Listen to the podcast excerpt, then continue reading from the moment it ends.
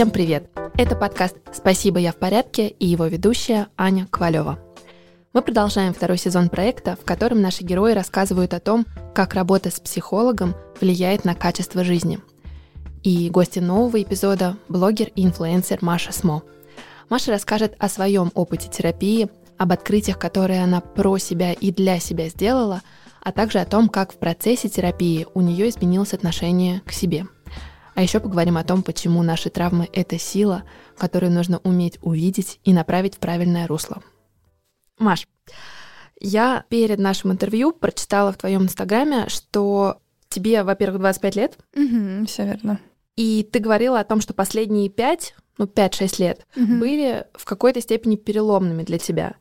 Ты стала глубже, более гибкой, ушел радикализм взглядов, и центральной точкой, которая стала отправной точкой для изменений это поход к психотерапевту. Да, да, это так. В какой момент ты вообще для себя поняла, что тебе нужно и хочется обратиться к психологу? В пятнадцатом году я вышла замуж, и практически сразу после того, как я вышла замуж, я почувствовала очень резкое ухудшение своего психологического состояния.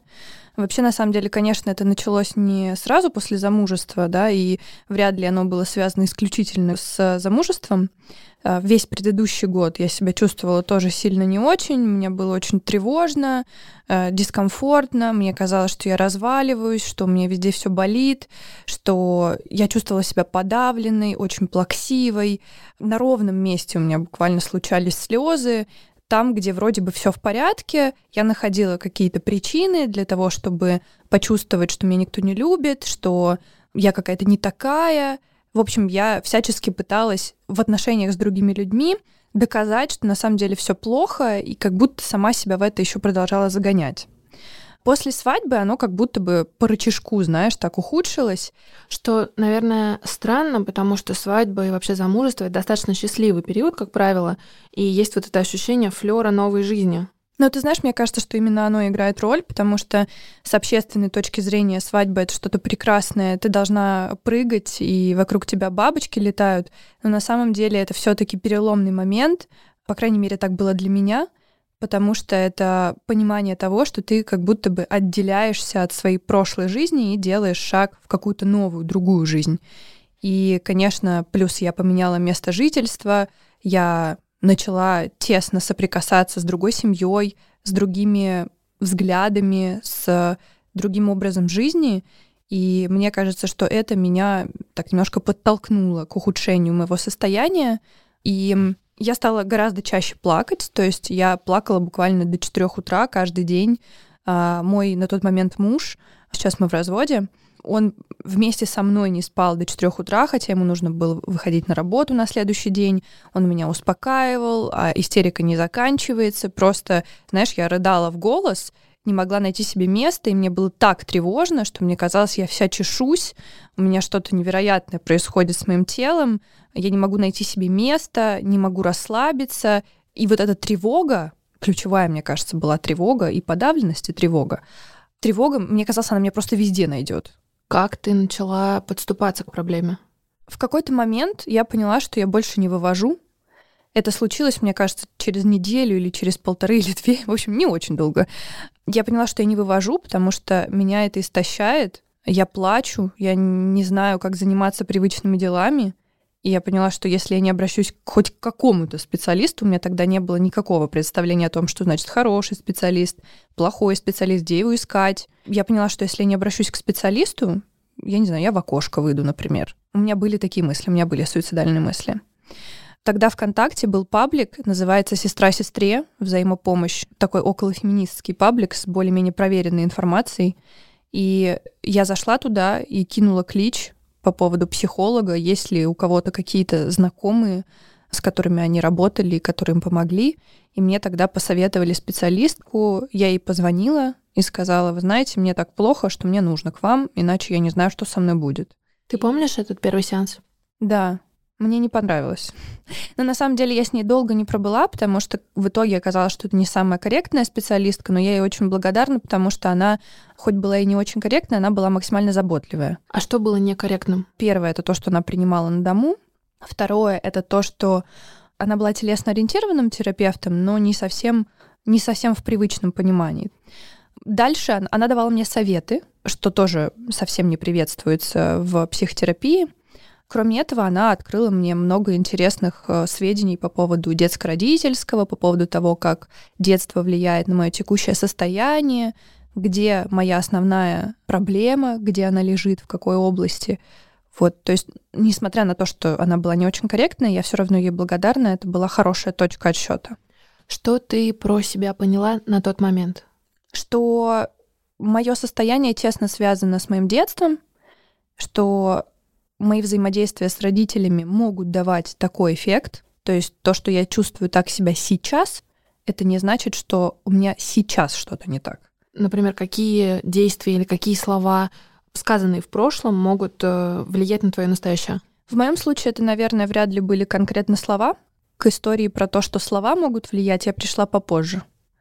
Сначала это были действия, потому что мама меня била в детстве, и я помню, что на одной из первых консультаций я рыдала. Э, я рыдала, потому что вспоминала, как это, когда тебя бьют, и как ты себя чувствуешь, насколько ты себя ощущаешь маленьким, беспомощным, обиженным. Хочется спрятаться, потому что мама, она такая огромная, и она может сделать все, а ты не можешь сделать ничего.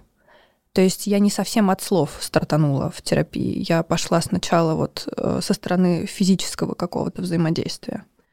И когда ты поняла, ну, когда ты вспомнила это и ощутила это в моменте, какие дальше стали трансформации с тобой происходить?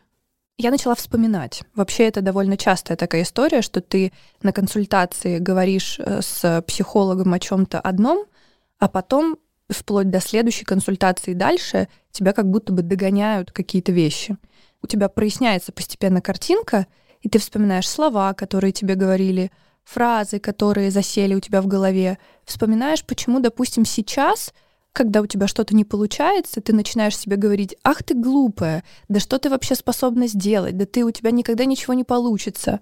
И потом ты вспоминаешь, а чей вообще-то голос у тебя это когда-либо говорил в жизни? И ты понимаешь, ага, мама или папа. То есть у тебя это не на ровном месте происходит. В какой момент ты нашла своего специалиста? Где-то через пару-тройку других психологов я пробовала еще гештальт-терапевта, она мне не очень понравилась, потому что она ну, такая была безучастная довольно-таки. Потом пробовала кого-то еще, тоже мне не подошло, не помню почему. А потом я попала на психолога, с которой я пробыла дольше всего, около трех лет. Прекрасный психолог, с которой произошло больше всего работы, такой глубокой, я, я максимально ей благодарна. У тебя диагностированная депрессия и ОКР. Что такое ОКР и какие чувства ты испытала, когда тебе поставили вот этот диагноз депрессия? Где-то через полгода после того, как я в самый первый раз пошла к психологу, я поняла, что только психолог мне не очень помогает, и обратилась к психиатру. Я обратилась в государственную клинику, мне поставили диагноз депрессия. Это был первый раз, когда мне поставили диагноз депрессии, и я не испытала вообще никаких чувств. Второй раз мне поставили диагноз депрессия около трех с половиной лет назад. Мне было так плохо, что мне было все равно, какой у меня там диагноз. Депрессия, обсессивно-компульсивное расстройство, тревожное расстройство, что угодно мне ставьте, какими угодно таблетками меня кормите, просто сделайте так, чтобы мне было лучше. Давай для наших слушателей поясним, как себя чувствует человек, который в депрессии, потому что это миф, который уходит, но многие все равно воспринимают депрессию как, там, знаешь, болезнь ленивых. Я часто это слышала, и мне кажется, что не всегда есть понимание к человеку, у которого депрессия, потому что депрессия это, в принципе, болезнь. Мой депрессивный эпизод, который был вот как раз около трех лет назад, и тот эпизод, который я проживаю сейчас, это немножко разные вещи. То есть э, психотерапия, которая была между этими эпизодами, именно с психологом, она дала свои очень крепкие плоды. Например, в прошлый раз депрессия ощущалась такими штуками, как полное, тотальное отчаяние. Я чувствовала себя абсолютно одинокой, хотя я была замужем, у меня был человек, который вот со мной может быть 24 на 7. Я себя чувствовала тотально одинокой, абсолютно несчастной. У меня не было сил вставать с кровати. Я чувствовала постоянную тревогу. У меня были суицидальные мысли, мне хотелось спрыгнуть с, с этажа какого-нибудь. Я часто плакала, не находила себе места, у меня были панические атаки. Я очень не хотела просыпаться с утра. Мне казалось это так ужасно, что я просыпаюсь. Но когда день заканчивался, и мне казалось, что нужно спать, и еще один день прошел, я чувствовала тотальное отчаяние, что прошел еще один день. Подавленность, знаешь, как будто я придавлена бетонной плитой, и даже если я смеюсь, я все время чувствую эту бетонную плиту на себе. Очень слабая производительность труда. То есть у тебя нет сил на то, чтобы делать что-то такое масштабное. А что касается обсессивно-компульсивного расстройства, я считала. Считала просто все. Считала, сколько оборотов губкой по тарелке я сделала, когда я мою. Считала, сколько раз на каждую десну я провела зубной щеткой, когда я чистила зубы. Когда я мыла голову, я считала, сколько раз я э, руками помыла волосы. Я считала время, я считала ступеньки, я постоянно тревожилась, потому что видела в голове, допустим, вот передо мной едет машина, а я вижу сценарий автокатастрофы. Я возвращаюсь домой, и я ожидаю, что моя квартира сгорела. Я захожу в лифт, и мне страшно, что он упадет. Я, допустим, слышу, что у моего партнера аллергия, и я думаю, что у него рак, и он умирает. То есть это как будто бы такое постоянное дефантазирование, от которого невозможно скрыться, состояние вот этой плаксивости и подавленности, отчаяния, одиночества, которое невозможно контролировать. Плюс это все сопровождается вот этими физическими штуками про то, что ты не можешь встать с кровати, нет желания вообще выходить из дома. И еще одна такая характерная штука, которую я называла психиатру, это то, что когда я выезжала из дома, я смотрела, как мне поехать лучше не по самому короткому пути по времени, как будет быстрее доехать, а смотрела по карте метро те ветки, которые прилегают ближе к дому визуально. То есть это было абсолютно нелогично, потому что ехать можно было в два раза дольше, но мне это казалось безопаснее. То есть какие-то такие... То, что сейчас называют, ой, ну у меня такие загоны. Но это не загоны. А что изменилось сейчас? Ты говоришь, что по-другому стало? Да, сейчас у меня очень много именно физиологических симптомов, в том смысле, что я не могу, вот вчера, допустим, я просто лежала пластом на кровати и не могла встать вообще. То есть я дошла до туалета, я устала, у меня дрожат ноги, меня тошнит просто от усталости, я лежу, и это все, на что я способна. А сейчас я просыпаюсь рано, там, типа, я могу проснуться в 5 утра и не спать до 8, до 9 часов. Это будет очень прерывистый сон, я буду просыпаться каждые полчаса, мне будет тяжело в течение дня сосредоточиться, у меня такие определенные трудности с памятью, я как будто бы забываю очень много вещей, мне нужно больше времени, чтобы сконцентрироваться. А, я чувствую эту подавленность очень сильную. Я чувствую, что у меня вернулась вот эта тревожность. Я опять вижу сценарии всех тех катастроф, вот этого всего страшного.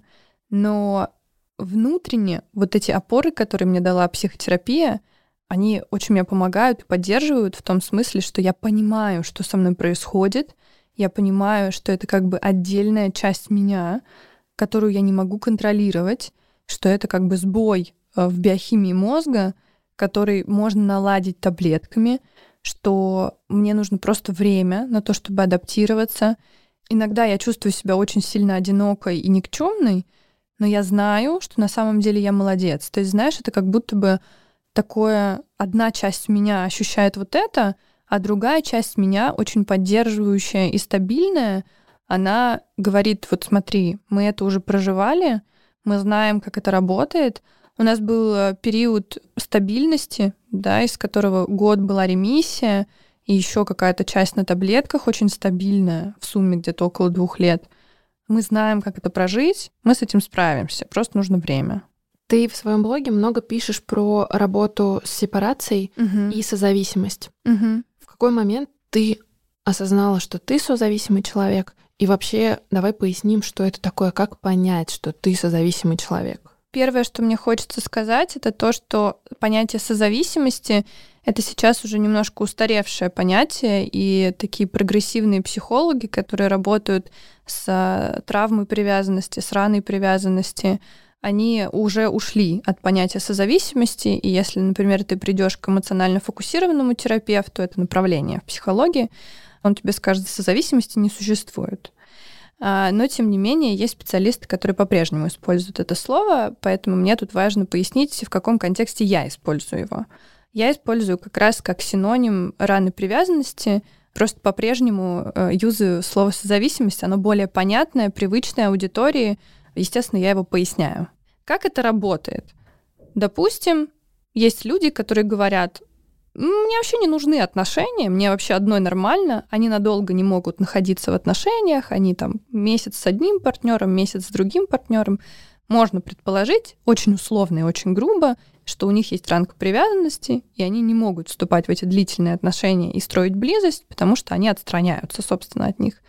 И есть догоняющие ребятки, это те, которые будучи в отношениях, всячески пытаются добиться внимания, всячески пытаются спасти партнера, как-то что-то с ним справиться, наставить его на путь истинный, да, то есть они пытаются догнать, схватить его и как бы все наладить. Это может проявляться еще и в конфликтах, то есть, допустим, довольно частая история, что когда партнеры говорят, ой, вообще-то у нас все хорошо, но иногда, и вот это иногда, это обычно какие-то конфликты или споры, или ссоры, когда один пытается добиться ответа и говорит, мне вообще-то нужно сейчас поговорить, давай мы с тобой сейчас поговорим, обсудим, а другой может уйти играть в компьютерные игры, уйти куда-нибудь, не знаю, в гараж, или уйти гулять, или уснуть.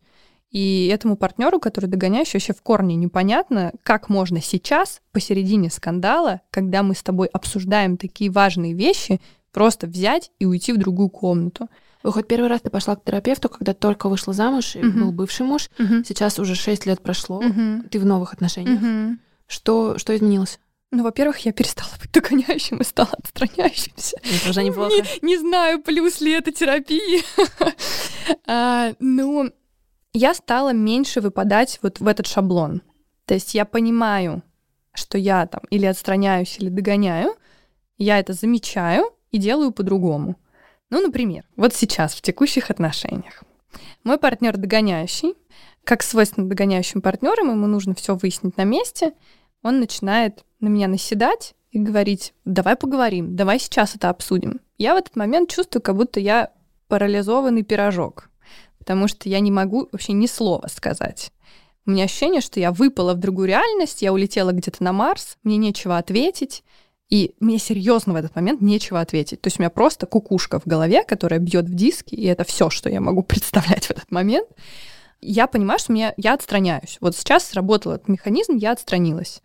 И я говорю, мне сейчас нужно время, потому что я чувствую, что я сейчас не смогу ничего ответить, я тебя слышу, мне нужно просто чуть-чуть подождать, и я вернусь к тебе с ответом. Я слышу то, что ты говоришь. Я не убегаю никуда, я здесь, просто мне нужно время. Ну, то есть, если простыми словами это пересказать, ты начинаешь объяснять, что с тобой происходит, да. и доносишь до человека, что проблема не в том, что он сказал, угу. а в твоем текущем состоянии. Угу. А вот ты говоришь, что у твоего партнера сейчас догоняющая модель. Угу. Он... Это ты с высоты своего опыта и знаний его оцениваешь, или он тоже ходит к терапевту и занимается? У него есть индивидуальная терапия, у меня есть индивидуальная терапия, и мы вместе ходим к семейному психологу. Вы не так давно вместе правильно? Mm, второй год. год. Второй год. Угу. Просто семейная терапия у многих ассоциируется с чем-то, знаешь, с решением проблемы, когда а, вы уже друг другу поднадоели, прошло лет 15 брака, выросли дети, и вот мы решили починить отношения.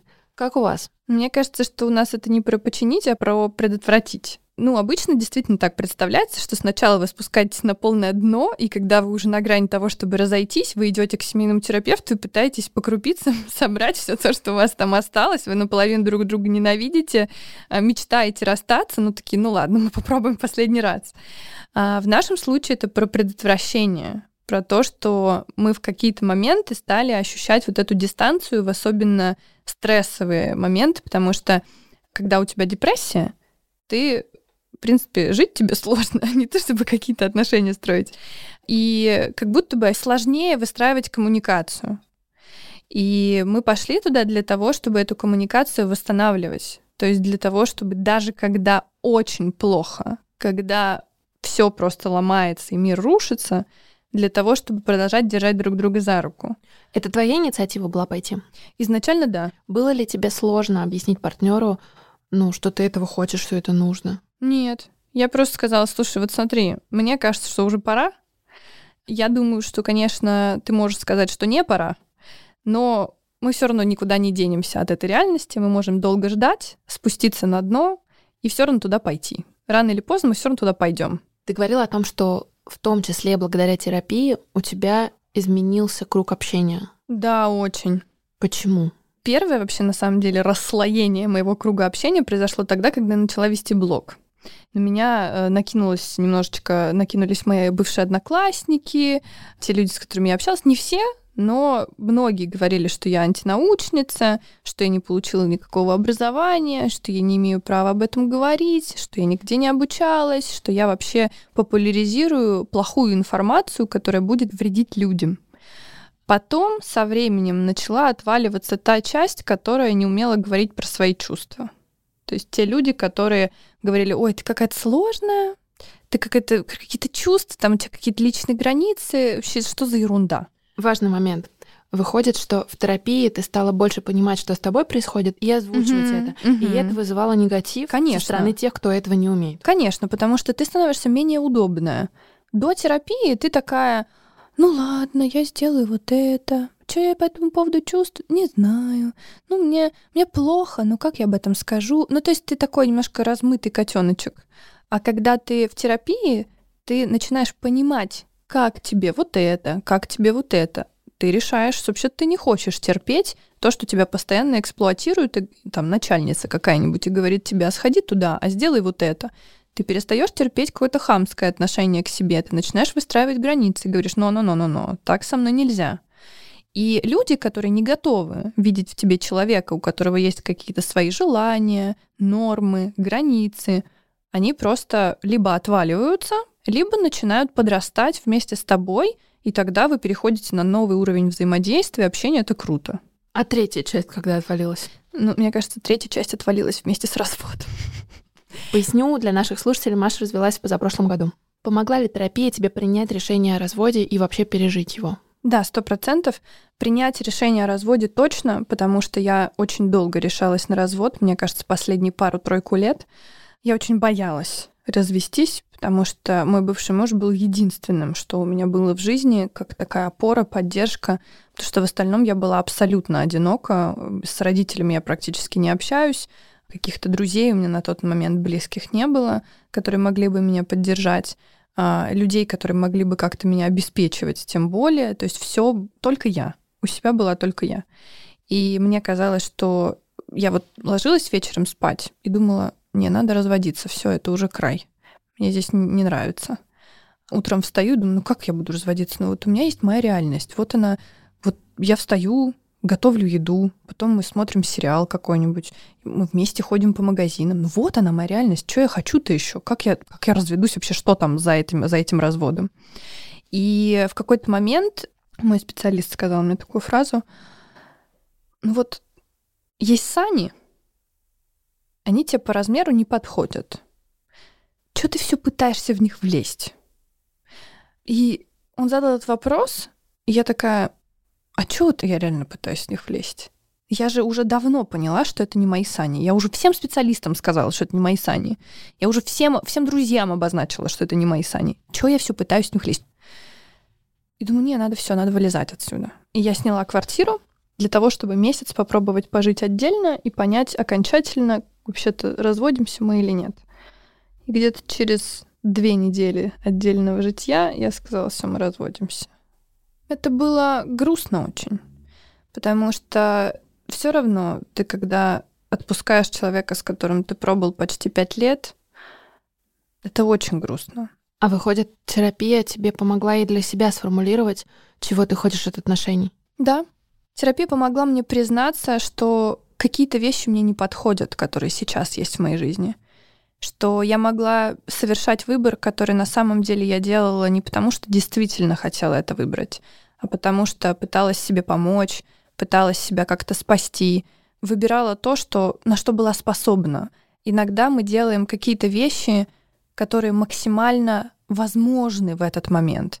Мы проживаем расставание в барах и в клубах, пьем, не знаю, встречаемся со случайными мужчинами, потому что это единственный способ, который нам кажется сейчас возможный. И стыдить себя за какие-то вещи, за то, что ты больше не любишь человека, или что ты, не знаю, две недели катался по барам и не помнишь, что было, это бесполезно, потому что ты справлялась, как ты могла. Твои внутренние изменения, которые происходили все эти годы, отражались на том, как ты выглядишь? Да, сто процентов. Первое время я вообще, я исследовала очень себя в том смысле, что а я хочу вот это поесть, а вообще я люблю это или нет? Что я хочу, что мне нравится вообще из предпочтений в еде, в одежде, во внешнем виде, там, типа в косметике, в длине моих волос, Потом со временем эти вещи тоже мне перестали подходить. Я думала, я, я хочу по-другому выглядеть, я хочу по-другому располагаться в пространстве, чтобы я в пространстве выглядела иначе. И вот сейчас, мне кажется, это пик моего самовыражения. Этот пик, на самом деле, я его почувствовала в прошлую пятницу. была съемка э, для моего сайта. Это была концепт-съемка, которая отражает ход терапии. Мне сделали очень низкий хвост, э, такие собранные волосы. И я смотрела на себя со стороны и думала, мне кажется, это то, что меня отражает. Это такие очень широкие, объемные ткани, сборки такие, которые что-то очень из йоговского какого-то стиля, минимум украшений, такая аккуратность, такое спокойствие, какое-то очень, очень умиротворенное состояние. И мне казалось, о, это про меня, надо больше такой одежды купить. Ты учишься на психолога. Угу. Помог ли тебе собственный опыт в терапии понять, чего ты хочешь от жизни и чем ты хочешь заниматься? Да, да, точно да, потому что для меня это было как озарение. Такое, знаешь, как инсайт, как будто лампочка зажглась над головой. Я поняла, что это то, чем я могу поделиться. Я не могу назвать это прям сильно альтруистской историей, типа «я хочу помочь всем людям планеты», Потому что чаще всего, когда мы говорим «я хочу всем помочь», мы убегаем от того, чтобы помогать себе. Потому что мы такие, мы справимся. Я хочу справиться со всеми чужими проблемами, а на свои проблемы я просто глазки закрою.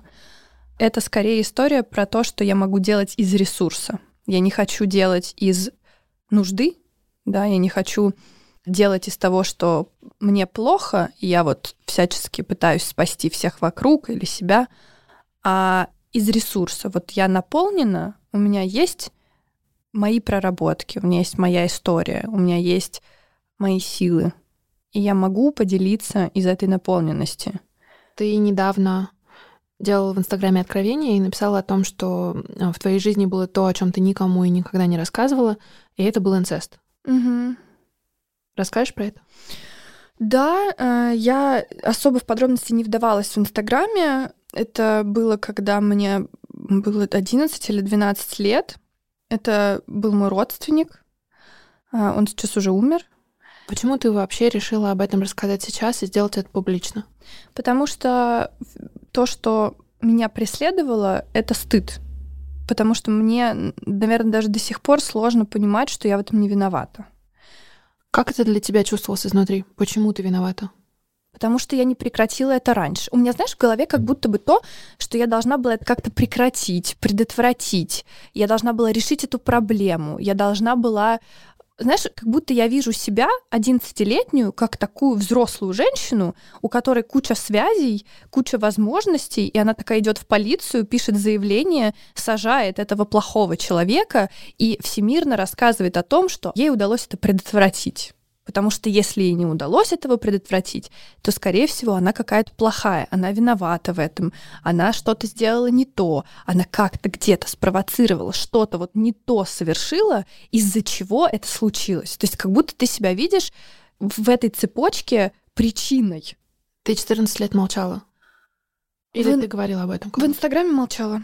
В Инстаграме молчала, мои родители до сих пор об этом не знают, мои друзья об этом знают, мои партнеры все об этом знали ну, с которыми у меня были так или иначе какие-то близкие отношения. А может ли все состояния, которые у тебя бывают, быть следствием того, что было вот в том раннем возрасте? Ну, это точно влияет на сексуальную жизнь напрямую.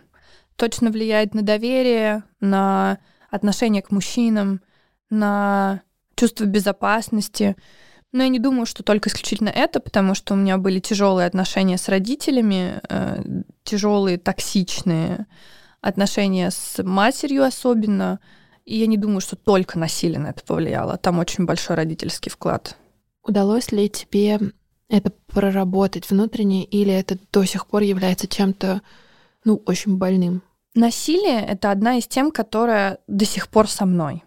Она не делает мне больно больше. То есть э, я вот я возвращаюсь к этим воспоминаниям, и я могу спокойно о них говорить, потому что очень много уже было прожито, и вот этот стыд, да, и желание спрятаться, и ощущение себя какой-то грязной, плохой, виноватой, они уже отошли в сторонку именно благодаря терапии. Но она до сих пор со мной именно в настоящем. То есть э, это то, что влияет, ну, как я уже сказала, да, на сексуальную жизнь, на отношение к мужчинам, да, это довольно сложно, но я это контролирую, по крайней мере. А что касается родительской истории, детско-родительской, мне кажется, что ну, процентов на 80 это уже от, отходит от меня в прошлое. Есть огромные плоды, на мой взгляд. Люди, которые встречаются с этим в жизни, очень часто боятся это озвучить вслух, а, сказать об этом, потому что есть ужасный страх реакции окружающих. Угу. Как это было в твоей жизни? Кому ты первому рассказала об этом, в какой момент? И до сих пор, ты когда это говоришь публично, а ты делаешь это на 100 тысяч на Инстаграм, испытываешь ли ты страх вот этой публичной реакции или уже нет? А, вообще, первый, кому я об этом сказала, это довольно интересно, это был священник, к которому я пришла на исповедь. У меня семья религиозная, и я тоже была э, религиозным человеком довольно большую часть своей жизни, и я пришла где-то лет в 13 или в 14, после нескольких лет молчания, я пришла на исповедь, исповедоваться в том, что это со мной произошло. То есть я чувствовала себя виноватой и думала, что это мой грех. И тогда священник, он был очень заботливым, священник, который меня крестил, он э, был первым человеком, который меня выслушал и сказал, ну, это не твое, это вот его грех, ты к нему больше не подходи, побереги себя. Типа как избегай его для того, чтобы это больше не повторялось. Но это ничего, все будет хорошо, и все. То есть, как бы он мне так сказал. А дальше я об этом сказала одному из своих партнеров. Он очень тоже отреагировал так заботливо и сказал, обозвал всеми возможными словами того человека, я получила поддержку. А потом я об этом сказала своему бывшему мужу. Он мало реагировал. Он сказал, да, тяжело, грустно. Ну, он, в принципе, был такой закрытый человек. Вот. Потом я говорила друзьям, просто каким-то партнерам, с которыми не очень долго была. И, знаешь, мне помогало то, что у меня была защитная реакция такая агрессивная. Типа, ну вот меня насиловали, а тебя? Вот. И, и я вот так агрессивно это подавала, и это помогало мне, потому что партнеры были такие, угу, здесь особо ничего не скажешь. И меня это как бы защищало от какой-то такой реакции. Очень меня поддержала реакция моего партнера, с которым я сейчас. Я ему сказала об этом, и я просто увидела этот ужас в его глазах. Он сказал, типа, в смысле? И он сказал такую вещь, которая мне, знаешь, заставила погрузиться в эти ощущения, в хорошие, наверное, ощущения. Он сказал, я это слушаю, и мне так жаль тебя маленькую, с которой это все произошло. Мне так хочется ее защитить и унести ее оттуда. И я это слушала и думаю, блин, а мне тоже так жалко меня маленькую. Мне так хочется ее защитить и унести оттуда. Мне так жаль, что с тобой это произошло. Мне так грустно и так бессильно, что я не могу уже ничего исправить. Мне так больно, и мне так хочется тебе чем-то помочь. Что-то вот такое, знаешь. Мне тоже очень жаль. Какие вообще у тебя открытия про себя связаны? Что ты поняла про себя? Какая ты? Чего ты не знала? Я поняла, что я превращаюсь в такую царицу, когда мне сложно выдерживать эмоции.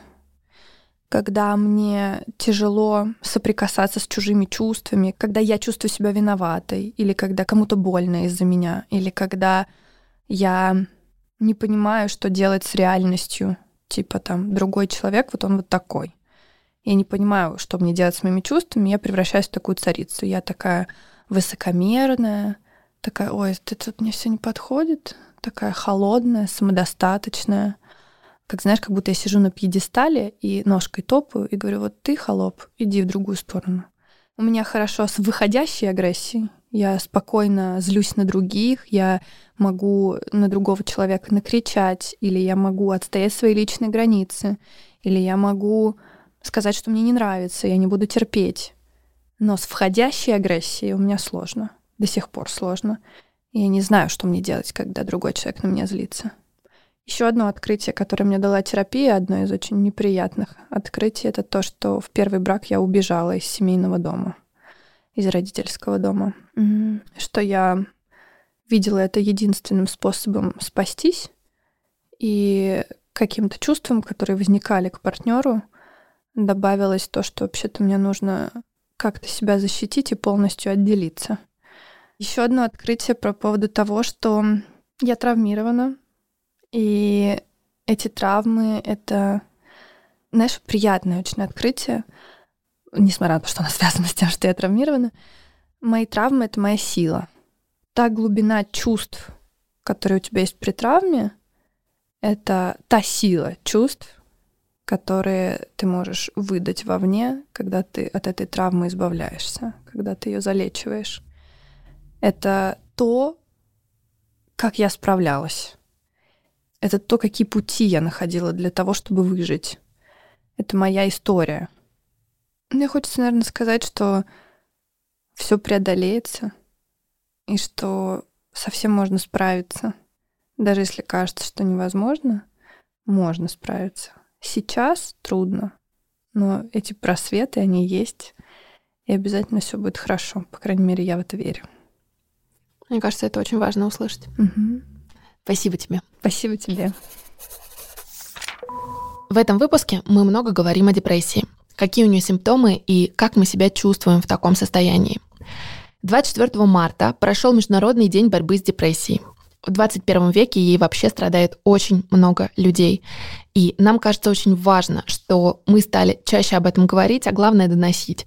Депрессия — это не слабость, не лень и не стыд. С ней можно и нужно бороться. Подкаст «Спасибо, я в порядке» выходит при поддержке онлайн-сервиса психологической помощи «Юток». Поэтому мы попросили клинического и нарративного психолога «Юток» Ксению МакГрейди подробно рассказать о симптомах и причинах депрессии и объяснить, как можно с этим работать.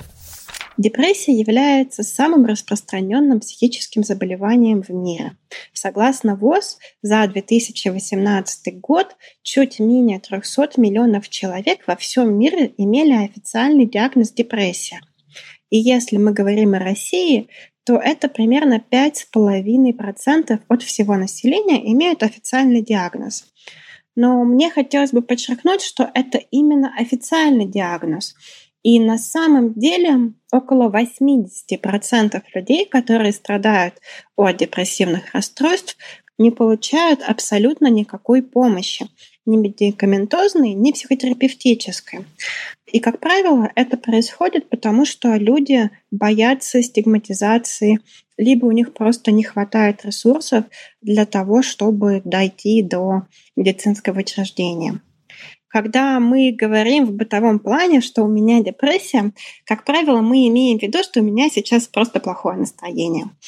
Но это не обязательно означает, что у вас депрессия. Как правило, для того, чтобы можно было назвать это депрессивным расстройством, снижение настроения должно быть выраженным и продолжительным, то есть не менее двух недель.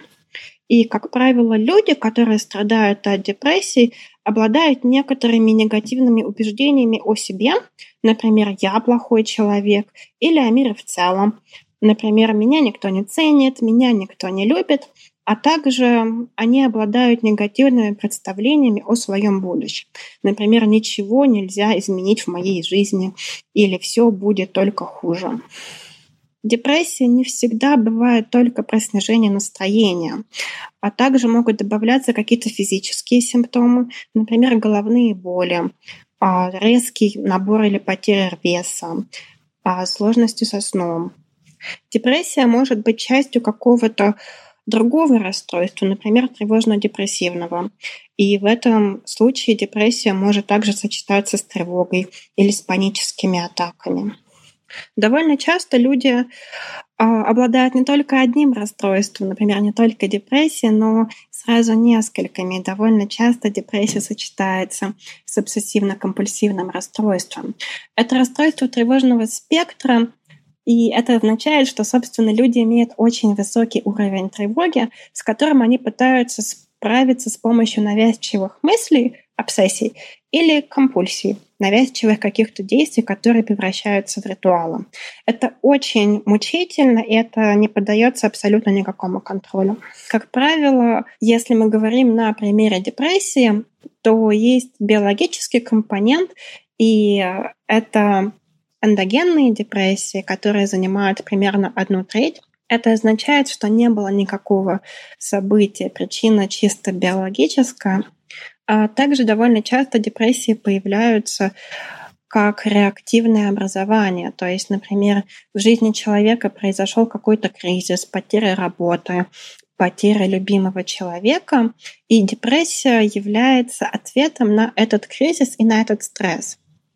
Очень важно в развитии депрессии также учитывать психологический фактор – согласно исследованиям, люди, которые переживали физический или психологический абьюз в детстве, страдают от депрессии в три раза чаще.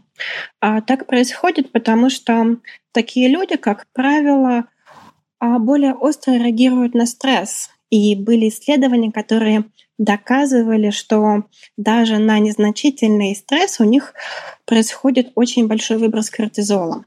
И, как правило, у них не хватает способов, как они могут справляться с этим стрессом. И плюс у них бывают хронические переживания вины, стыда себя как какого-то несостоятельного человека. Согласно исследованиям, 80% людей, которые обращаются за психотерапией, в скором времени ощущают облегчение. Психотерапия может помочь обозначить проблему, что человек имеет заболевание, что это не просто лень, что он не просто какой-то плохой, ничего не хочет делать, а это настоящее заболевание. Психотерапия может помочь идентифицировать причины, вообще, что произошло, как оно произошло. Помогает развивать какие-то копинговые стратегии, чтобы лучше справляться с ежедневным стрессом. А также, естественно, психотерапия помогает работать с чувствами вины, с чувствами стыда, с чувствами переживания своей несостоятельности, с негативными представлениями о себе, мире и своем будущем.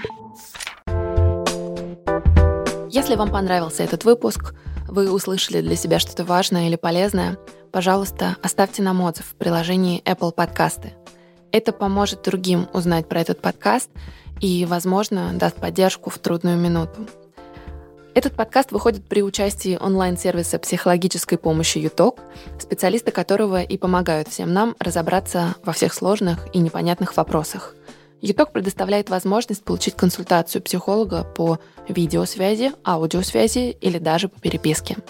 В сервисе можно подобрать специалиста под ваш запрос и по вашим предпочтениям, а все специалисты проходят тщательный отбор и супервизию. Больше информации о том, как это работает, будет по ссылке в описании этого подкаста. А для наших слушателей будет приятный бонус – скидка в 20% на первую консультацию в любом формате по промокоду «Подкаст».